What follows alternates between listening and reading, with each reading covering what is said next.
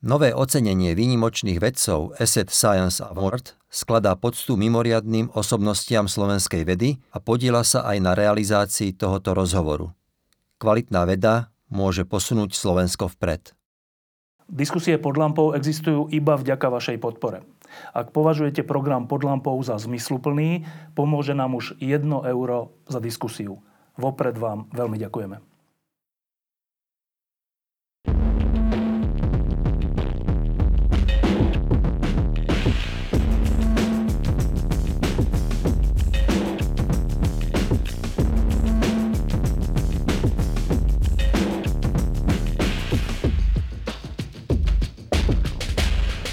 Last week the big conference called Quantum Spacetime 19 tento týždeň sa v Bratislave konala veľká konferencia Quantum Space Time, ktorú organizovali moji kolegovia z katedry teoretickej fyziky, fakulty matematiky, fyziky a informatiky Univerzity Komenského. Najvýznamnejším prednášajúcim bol profesor a Sir Roger Penrose. Sme radi, že ho tu máme dnes v štúdiu. Uh, he gave two lectures, one Mal tu dve prednášky, jednu vedeckejšiu na konferencii a jednu verejnú prednášku pre širšie publikum v aule univerzity. I decided not to, not to uh, ask you about all your career and everything because this would be almost endless interview. Nebudem sa vás pýtať na všetky vaše objavy, pretože to by sme tu boli do nekonečna. Pokúsiť sa radšej vychádzať nejakým spôsobom z dvoch prednášok, ktoré ste mali v Bratislave. Na konferencii ste mali prednášku o svojej teórii twistorov, v rámci ktorej sa objavil aj veľmi známy, veľmi jednoduchý a veľmi prekvapujúci obrázok tzv. Penroseovho trojuholníka. Prednáške slúžil tento trojuholník ako príklad objektu, ktorý je lokálne možný, ale globálne nemožný. Ako ste ho pred 60 rokmi objavili a ako ste ho použili v tejto prednáške? Well, I was a conference, well, I was a graduate student in Cambridge. In I think my second year as a graduate student Bol som študentom matematiky na uh, univerzite v Cambridge. Myslím, že som bol v druhom ročníku magisterského štúdia a rozhodol som sa, že pôjdem do Amsterdamu na medzinárodnú matematickú konferenciu. Bolo to niekedy začiatkom 60. rokov a jeden z mojich učiteľov mi povedal, že sa tam koná výstava holandského umelca MC Eschera. Nikdy predtým som o ňom nepočul, no šiel som sa pozrieť. Bolo to niečo úchvatné. Poprvý raz som videl tie výnimočné obrazy s nereálnymi štruktúrami, v ktorých autor veľmi vynachádzavým spôsobom mieša umeleckú jasnosť a logické podivuhodnosti. Výnimočne ma zaujal najmä jeden obraz, ktorý sa volá relativita a na ktorom pôsobí gravitácia v troch rôznych smeroch. To je ten obraz s vtáčikom? Tento bol so schodami. Aj keď je aj jeden s vtáčikom, viem, ktorý myslíte. Na tomto nie je vtáčik, ale schody, ktoré vedú rôznymi smermi. Idú po nich ľudia, niektorí tak, niektorí inak, niektorí dolu hlavou. Bolo to pre mňa fascinujúce a rozhodol som sa, že skúsim niečo podobné aj ja. Nie celkom také, ako som tam videl, ale podobné. Štruktúry, ktoré by boli lokálne úplne v poriadku, ale pospájané tak, aby celok nebol možný. Skúšal som cesty a mosty či iné veci, až som napokon dospel k trojuholníku, ktorý je stelesnením týchto myšlienok v tej najčistejšej forme. Uh, Použil to aj Douglas Hofstetter na obálke svojej známej knihy Gödelescher Bach. V tej knihe vás spomína ale na jednom mieste, ale je to ikonický obrázok. Áno, ale musím povedať, že som si v tom čase nebol vedomý toho, a ani Escher to nevedel, že podobnú vec namaľoval už predtým švédsky umelec Oskar Reutersward aj keď nie s trojholníkom, ale s kockou. A dá sa to vystopovať už aj v dávnejšej histórii.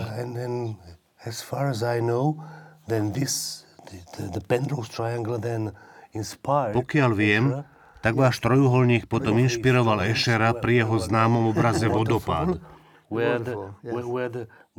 Ten sa vlastne skladá z dvoch Penroseových trojuholníkov, v ktorých voda tečie lokálne všade smerom dolu a dolu padá aj vo vodopáde. A od vás sa vraj inšpiroval aj pri ďalšej známej malbe Stúpajúci a klesajúci. To vymyslel môj otec. On kreslil rôzne budovy a napokon dospel aj k tým schodom a Escher to použil. Uh, well, now you used this, this uh, Penrose triangle in your lecture on twistor theory vo vašej prednáške o teórii twistorov ste použili Penroseov trojuholník nielen preto, aby ste pobavili poslucháčov, ale malo to tam svoj zmysel. As you said at the beginning of the lecture, that this is very exciting idea that the twistor theory is one way how to Prednáška sa týkala vzrušujúcej myšlienky vytvorenia fyzikálnej teórie, kde priestor a čas nie sú primárnymi, ale len sekundárnymi objektmi, ktoré pochádzajú z fundamentálnejšej matematiky a fyziky. Môžete nejakým jednoduchým spôsobom objasniť túto myšlienku? Well, one of the motivations behind that is comes from Jedna z motivácií za týmto prístupom pochádza z kvantovej mechaniky. Ide konkrétne o ideu, ktorá je dnes už experimentálne dokázaná, aj keď v čase, keď som to vymyslel, ešte dokázaná nebola. Týka sa to kvantových systémov, ktoré pozostávajú z dvoch výrazne priestorovo oddelených častíc. Stavy jednotlivých častíc neopisujú, čo sa deje s celým systémom. V nejakom zmysle sú častice prepojené a keď robíte experimenty s jednou časticou, ovplyvňuje to okamžite aj tú druhú, pričom môžu byť od seba veľmi, veľmi vzdialené. Dnes sa robia experimenty s takýmito časticami vzdialenými od seba tisícky kilometrov. Keď som s tým začínal, tie experimenty ešte neboli, ale myšlienka už bola. Tá pochádza ešte od Einsteina. Áno, oni traja s tým prišli. A Schrödinger pomohol vyjasniť tento jav prepojenia priestorovo vzdialených častíc, ktorému hovoríme entanglement. Ide o zvláštne kvantovo-mechanické prepojenie, ktoré sa síce nedá využiť na posílanie správ, ale bez neho neviete vysvetliť výsledky experimentov. V každom prípade ide o fundamentálnu vlastnosť kvantovej mechaniky. A ja som sa snažil ukázať, že pojem časopriestoru sa možno dá skonštruovať tak, aby mal v sebe zabudovanú túto kvantovo-mechanickú nelokálnosť. Ak uvažujeme o bodoch, tak tie sú od seba úplne oddelené. Preto som chcel získať body ako akési odvodené pojmy z niečoho základnejšieho. Pôvodná myšlienka bola, že tým fundamentálnejším pojmom budú svetelné lúče. Celkom to tak ale nie je. Už len názov Twistory naznačuje, že to má dočinenia s nejakým krútením. Nie sú to ale svetelné lúče. Je tam aj to krútenie, ale v zásade ide o to, že svetelné lúče sú fundamentálnejší pojem ako geometrické body. Svetelné lúče, prechádzajúce jedným bodom, definujú ten bod. Lúč je v tejto teórii jednoduchší pojem ako bod. So, so the the light rays are the more fundamental notion in, in, in this theory and points are only Čiže svetelné lúče sú vo vašej teórii primárnym pojmom a body sú výsledkom fyziky svetelných lúčov? Áno, v zásade je to takto. Uh, I think that we cannot uh, tell much more about the first lecture because it was uh, I think it was uh, Myslím, že viac k tomu na tejto úrovni nebudeme vedieť povedať. Predsa len išlo o odbornú prednášku s množstvom technických podrobností. Vaša druhá prednáška však bola určená pre širšiu verejnosť, tam som tiež urobil fotku. A tu používate ďalší Escherov obrázok, Uh, Toto nie sú Escherové ruky, to sú vaše ruky, uh, keď ste ten obrázok použili ako ilustráciu neuklidovskej geometrie.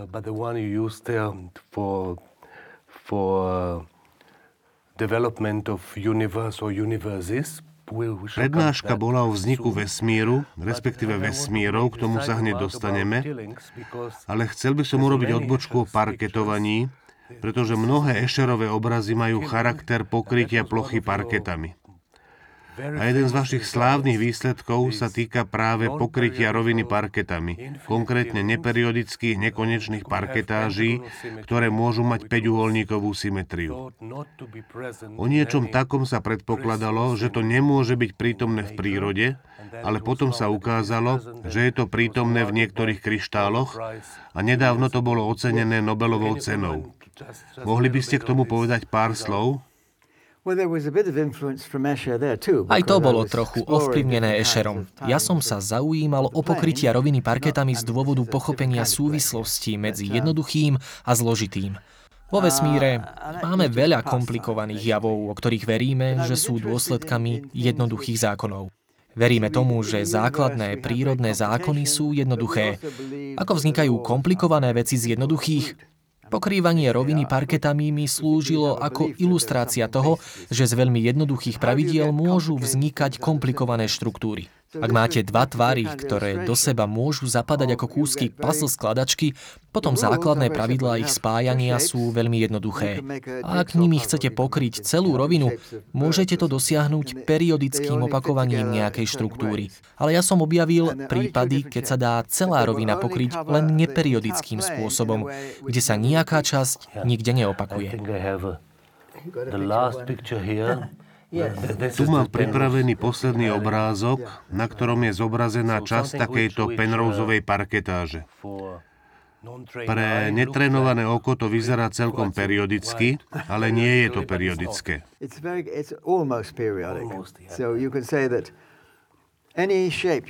Je to takmer periodické. Každý konečný tvár, ktorý tu nájdete, nech je akokoľvek veľký, sa nachádza veľakrát aj na iných miestach. Ale nie je to úplne ten istý tvar. Vždy je tam malý rozdiel.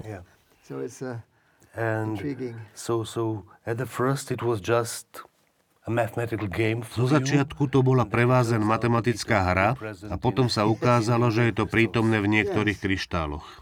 Keď som o tom v dávnych časoch prednášal, ľudia sa ma často pýtali, či to neotvára celkom novú oblasť kryštalografie.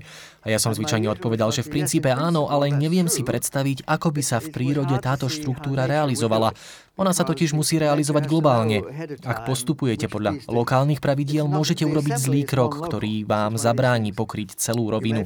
A neexistuje spôsob, ako na tej lokálnej úrovni uvidieť, že je to chybný krok. Zbadáte to až oveľa neskôr.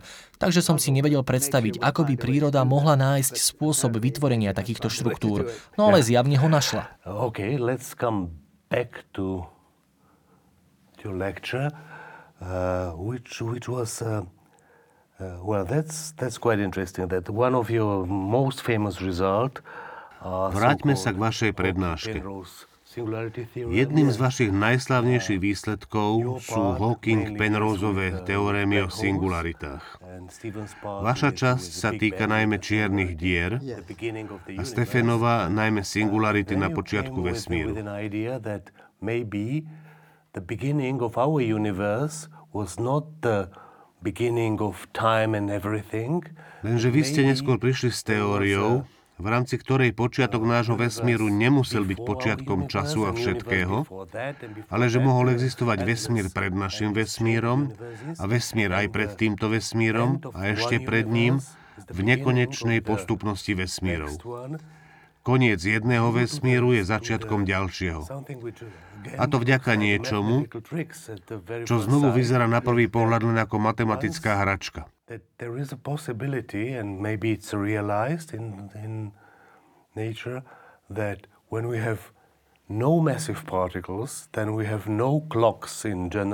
Ide o to, že existuje možnosť, ktorá môže byť v prírode realizovaná, že ak máme len nehmotné častice, tak potom nemáme vo všeobecnej relativite nejaké hodiny a v takom prípade nemáme možnosť odlíšiť veľmi veľké od veľmi malého, pretože nemáme škálu.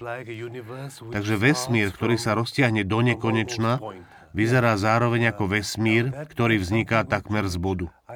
S týmto asi Hawking nebol veľmi spokojný. I once gave a private talk to him about this. He didn't, I mean, he, asked some questions, but Raz som mu to celé vyložil v súkromnom rozhovore. On položil niekoľko otázok, ale inak som od neho nedostal nejakú spätnú väzbu. Jeho pohľad na vznik vesmíru bol určite celkom iný. Dalo by sa povedať, že táto moja predstava odporuje tomu, čo on urobil v otázke singularity. Ale podľa mňa si tie veci neodporujú. Sú to jednoducho iné predstavy. But at one, he, the beginning of the interview, he told me, look, I usually talk to politicians je zaujímavé, že poprvý raz som o tom verejne hovoril v rozhovore s človekom menom Steven Sakur. Neviem, ako sa o tom dopočul, ale na začiatku rozhovoru mi povedal, pozrite, zvyčajne sa pýtam politikov a k ním musím byť drzý, tak ma prosím ospravedlňte, ak by som bol drzý aj k vám. A v strede interviu sa na mňa naozaj rozkričal, že vraj, prečo ste zmenili názor? A ja som mu povedal, že viete, ako vedec musím vedieť zmeniť názor, aby bol v súlade s faktami. O čo tu vlastne ide, je vysvetlenie veľkej záhady, ktorá súvisí so smerovaním času. is a big problem which is not, explained by any other scheme except the one I produced, as far as I can see. So, uh, although the current uh, cosmological community are having trouble with this particular perspective, they have no other answer for this problem. How did the universe start off podľa mňa problém smerovania času a toho, čo nazývame rastom entropie, rastom náhodností, nie je vysvetlený v žiadnej inej schéme, okrem tej, ktorú som vytvoril. A hoci súčasní kozmológovia majú problém s týmto môjim pohľadom, nemajú žiadnu inú odpoveď na otázku, prečo mal vesmír na počiatku veľmi nízku náhodnosť, veľmi nízku entropiu. And, and uh, I can't go into the details because it's technical, but it does explain the uniformity of the universe, the fact that the a tak to muselo byť, pretože inak by sme tu neboli. Žiadna iná teória, pokiaľ viem, nedáva odpoveď na túto otázku. Tá moja dáva, ale nemôžem zachádzať do detajlov, pretože sú príliš technické. Ale keď máte Big Bang, ktorý vychádza z rozpínania sa predchádzajúceho vesmíru, ja to nazývam eón, jeden eón za druhým, tak nevyhnutne vznikne počiatočné štádium, ktoré potrebujete na vesmír, v ktorom žijeme. Je tu jedna vec, ktorú som na vašej prednáške nepochopil. Ak je to príliš technické, tak prosím neodpovedajte. Uh, we have massive particles in our universe, we have the scales, and uh, using the scale, v našom vesmíre máme hmotné častice, čiže máme škálu a pomocou tejto škály vieme na základe experimentálnych faktov povedať, že náš vesmír, alebo teda náš eón, začal z niečoho veľmi malého a veľmi hustého.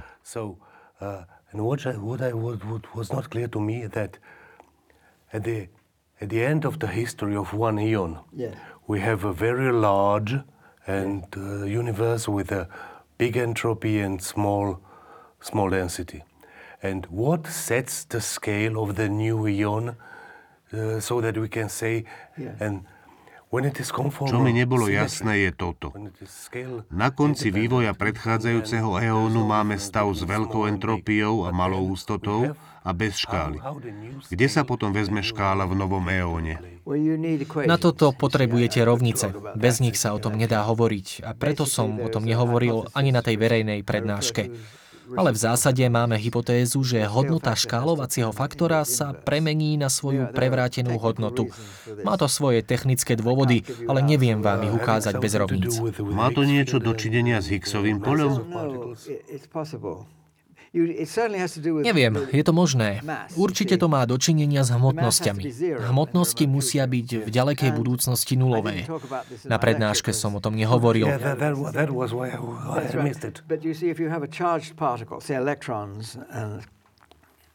protons maybe they decay, but there's nothing else to decay apart from ale keď máte nabité častice, ako elektróny, no protóny alebo pozitróny, tak v súčasnej teórii nie je spôsobu, ako sa ich zbaviť.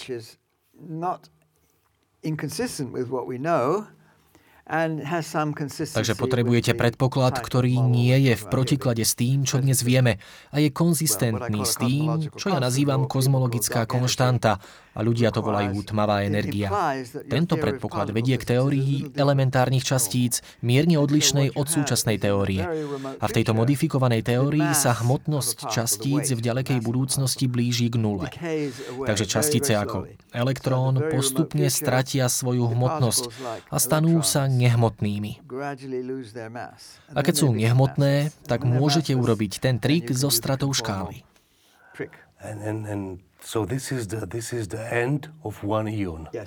Toto je koniec jedného eónu, lenže potom sa musí škála znovu objaviť, aby vznikol nový eón. Áno, a to zrejme súvisí s Higgsovým mechanizmom. Na konci jedného eónu máme akýsi anti-Higgsov mechanizmus. Na začiatku nového, potom štandardný Higgsov mechanizmus. Ale to sú technické záležitosti, ktoré tu nemôžeme vysvetľovať. Well, yes, and, but still, uh, am I right that, that, that in your picture, ale aj tak, Mám pravdu, ak poviem, že vo vašom obraze sa veľmi veľké stane veľmi malým, ale nie singulárnym? Áno, správne. Aj keď v štandardnom opise ide o singularitu. Ak používate metriku, ktorá je singulárna, tak ako sa to robí v štandardných kozmologických modeloch.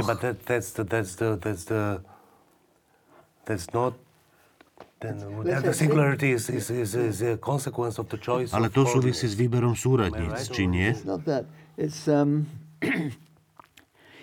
tak to nie je. Ale je veľmi ťažké získať preto cit, pretože sme príliš zvyknutí mať dobre definované vzdialenosti. To je súčasť geometrie, ktorú poznáme. Ale to všetko závisí od toho, či máme hmotnosti.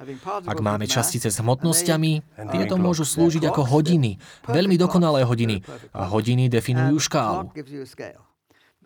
Pretože viete povedať, ako dlho je odtiaľto tam, jednoducho tak, že poviete, ako dlho trvá svetlu, aby sa dostalo odtiaľto tam. Čas, ktorý potrebuje svetlo na prekonanie vzdialenosti, je mierkou tejto vzdialenosti. Ale ak nemáte častice, ktoré by mohli byť hodinami, tak fyzika prestane byť závislá od škály. Veľké a malé sa stanú ekvivalentnými. Je veľmi ťažké si na to zvyknúť, pretože sme tak navyknutí mať nejakú škálu. Ale keď nie sú častice s hmotnosťou, my sa skladáme z častíc s hmotnosťou, takže my sami určujeme škálu. Ale keby sme boli fotóny, veľké a malé by bolo ekvivalentné. Slávne Maxwellové rovnice, ktoré hovoria, ako sa chová svetlo, sú úplne nezávislé od pojmov ako veľký a malý. Môže mať veľké tu a malé tam. Rovnice sú stále rovnaké. Nevšimnú si rozdiel. Yeah, and you said something which, which can be for general public uh, kind of surprise that Povedali ste niečo, čo môže prísť bežným ľuďom ako prekvapujúce, a síce, že mnoho kozmológov s vašou teóriou nesúhlasí.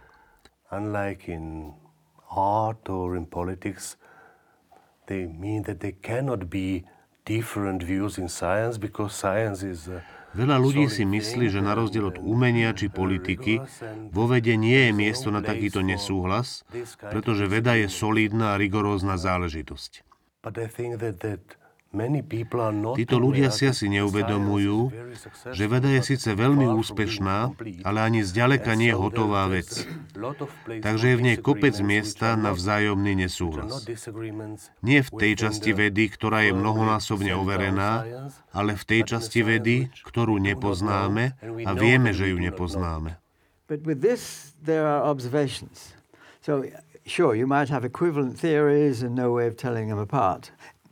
Lenže v tomto prípade máme pozorovania. Je pravda, že môžeme mať ekvivalentné teórie opisujúce tú istú fyziku a vtedy medzi nimi nevieme rozhodnúť, ale tu máme pozorovania, o ktorých tvrdím, že podporujú moju teóriu a nepodporujú konvenčnú schému s vesmírnou infláciou. Ide o signály pochádzajúce z predchádzajúceho eónu, ktoré sú pozorovateľné aj v našom eóne. A to nie len na začiatku nášho eónu, ale aj dnes. Áno, správne. Súvisí to s kolapsom obrovských čiernych dier v predchádzajúcom vesmíre a s gravitačnými vlnami, ktoré pochádzajú z tohto kolapsu? Máme dva rôzne signály a sú celkom odlišné. Oba sa však týkajú čiernych dier. Dnes vieme zachytiť pomocou pozemských detektorov gravitačné vlny pochádzajúce zo zrážky čiernych dier. Vieme teda, že takéto gravitačné vlny určite existujú. Gravitačné vlny pochádzajúce zo zrážky obrovských čiernych dier v predchádzajúcom eóne by sa mali prejaviť merateľným spôsobom v reliktnom žiarení v našom eóne. Spolupracujem s dvoma týmami, jednak s Vahanom Gurzadianom z Arménska a potom je tu polský tím vedený Kšištofom Meissnerom. Pomocou dvoch celkom odlišných metód analýzy dát oba týmy tie signály v reliktnom žiarení videli. To však nie sú nové veci. Nové je niečo iné. Týka sa to tiež čiernych dier a súvisí to s niečím, čo voláme Hawkingové body. Podľa Hawkinga, a to je jeho najslavnejší výsledok, čierna diera vyžaruje malé množstvo energie. Toto vyžarovanie je také malé, že sme ho zatiaľ nenamerali. Možno je to však len preto, lebo nemáme v blízkom vesmíre dostatočne veľkú čiernu dieru. Máme tu veľmi veľkú čiernu dieru, napríklad v centre našej galaxie, ktorá je 4 milión krát väčšia ako Slnko. Ďalšia je v galaxii Androméda, tá je ešte väčšia. I think this is correct probably, in a cluster of galaxies most of the matter will eventually get swallowed by one final black hole. And then the Hawking process takes over and it starts to radiate. Časom sa zrazia a vzájomne pohltia, čím vznikne jedna obria čierna diera. Myslím, že je správne povedať, že väčšina hmoty v klastroch galaxií skončí takýmto mechanizmom v jednej obrovitánskej čiernej diere.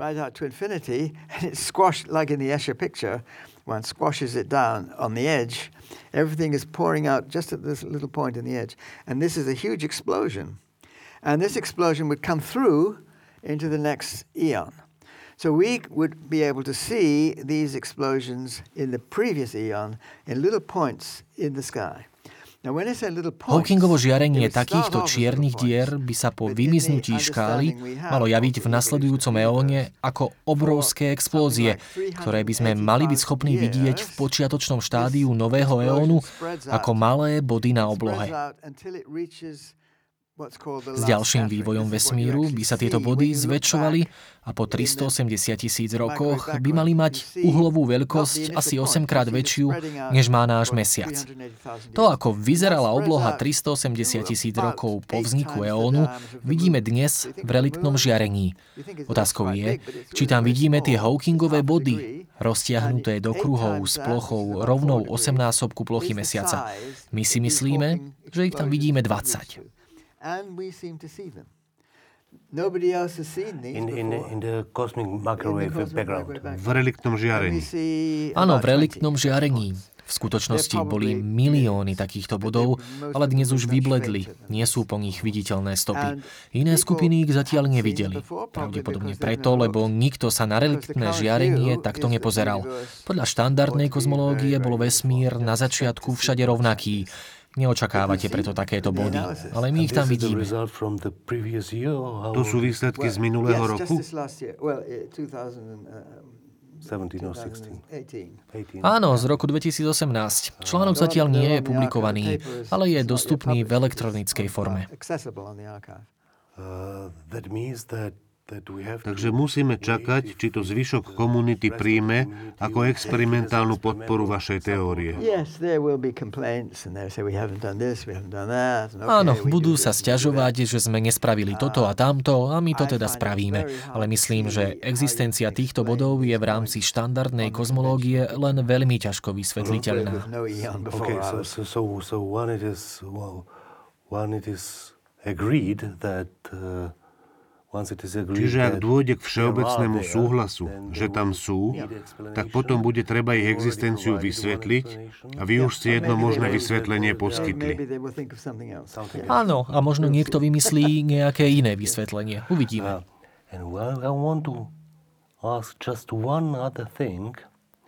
Uh, Ešte by som sa chcel spýtať jednu vec. Vrátim sa k priesvitke s Penroseovým trojuholníkom a tu je iná priesvitka, ktorú ste predtým odložili. Czech, where, where, where you use the Czech cohomology. Oh, yes, yes. And the Czech A na nej vidím meno Čech. Tam ste použili Čechovú kohomológiu. Čech bol český matematik. Och, dúfam, že je v poriadku spomínať ho na Slovensku. To je úplne v poriadku. There are scientists from small nations like, like Bohemia, Czechia and Slovakia, uh, which are which are uh, cited and quoted in, in, in, in your lecture because, because of, of, of Ja tým chcem povedať len to, že aj v malých štátoch sa nájdú vedci, ktorých výsledky sú natoľko významné, že ich používajú a citujú na celom svete. To Great Britain with Oxford and Cambridge and Newton and Maxwell and Dirac and Hawking and Penrose. Ale úroveň vedy v týchto štátoch je predsa len neporovnateľná napríklad s Veľkou Britániou, s Oxfordom a Cambridgeom, s Newtonom, Maxwellom, Diracom, Hawkingom či Penroseom. uh, promising way for a young scientist from like Takže sa chcem spýtať, či je pre mladého vedca z malého štátu ako Československo, alebo Česko či Slovensko, jedinou cestou, no možno nie jedinou, ale najslubnejšou, odísť z vlastnej krajiny na špičkové zahraničné univerzity. Alebo sa môžu stať veľkými vedcami aj prostredníctvom štúdia doma, alebo majú odísť a vrátiť sa. Vás to nemá prečo trápiť, ale nás to tu trápi. Well, I've been very impressed. I'm in the organization for this conference here, which I came to, and I thought it was excellent the way it I was liked done. it too, yeah. Yeah, and I'm impressed. No musím povedať, že napríklad to, ako bola zorganizovaná táto konferencia, na mňa silno zapôsobilo. Bola excelentne zorganizovaná. A tiež na mňa zapôsobili programy na povzbudenie mladých, aby išli študovať vedu. Počul som o takomto programe, ktorý má ESET. Myslím si však, že pohyb vedcov z jedného miesta na druhé je veľmi dôležitý. Je treba, aby mladí ľudia odtiaľto išli na univerzity v západných krajinách, ale aj aby ľudia odtiaľ zas prichádzali sem. Veď ako ste povedali, máte niektorých naozaj výnimočných matematikov. Napríklad Čecha s jeho spôsobom pozerania sa na topologické otázky. To sú práve otázky globálnych vlastností vecí, zlepených z jednoduchších kúskov. Mne sa ten spôsob nazerania veľmi páči a považujem ho za jednoduchší prístup k niektorým problémom, než je riešenie komplikovaných rovníc.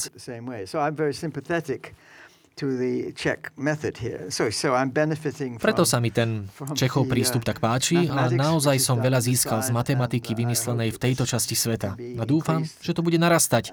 Pre vedu je to nesmierne dôležité. Yeah, when, when you mentioned this, this, I, this I forgot to ask that, that yes, that uh, almost every man in the world who is with a, just a little interest in science mm. have heard about Einstein's general relativity. Vidíte, na toto som sa zabudol spýtať. Prakticky každý človek, ktorý sa zaujíma o vedu, počul o Einsteinovej všeobecnej teórie relativity. Ale len málo z nich si uvedomuje, že samotný Einstein nevedel vyriešiť svoje rovnice, pretože sú veľmi komplikované. Áno, v tej krátkej forme je toho veľa zašifrovaného. Sú síce veľmi krátke, ale zároveň komplikované, pretože sú nelineárne. V jednom dôležitom prípade vyriešil Einsteinové rovnice Schwarzschild,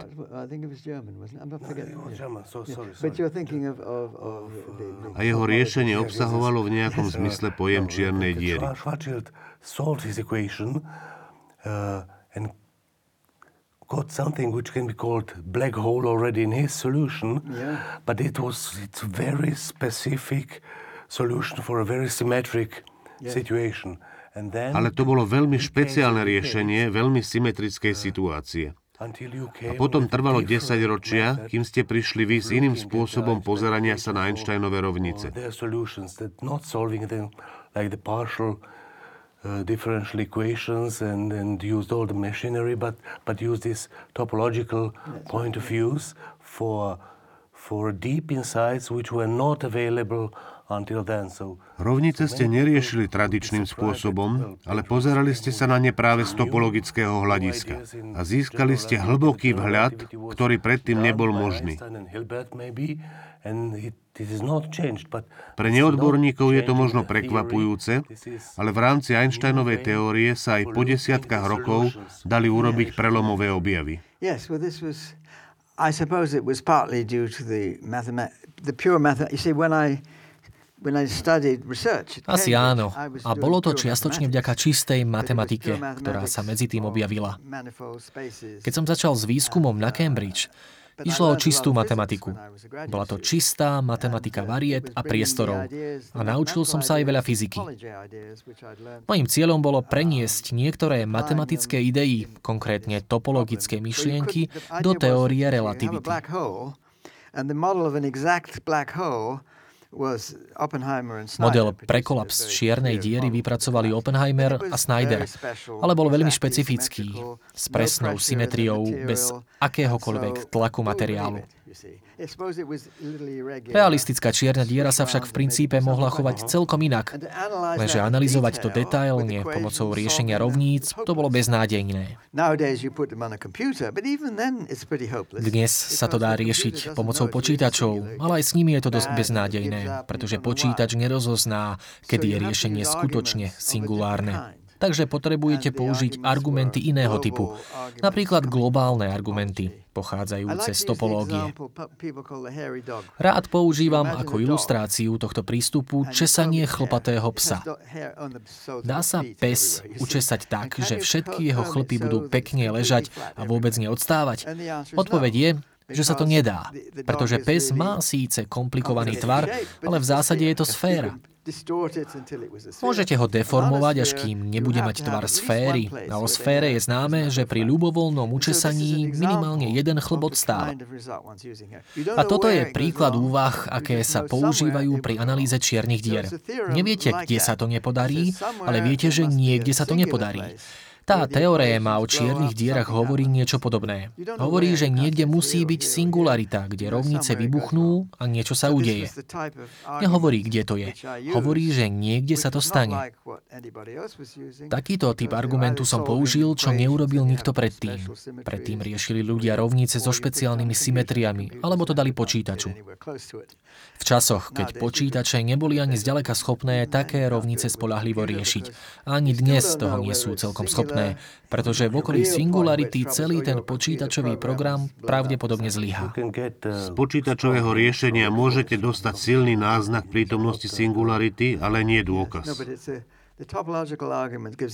Môžete dostať silný náznak, ale nie singularitu. Topologický argument priniesol do hry nový spôsob uvažovania a Stephen Hawking potom použil tento typ uvažovania v kozmológii. Typ uvažovania, ktorý, ako ste povedali, predtým v tejto oblasti nikto nepoužíval.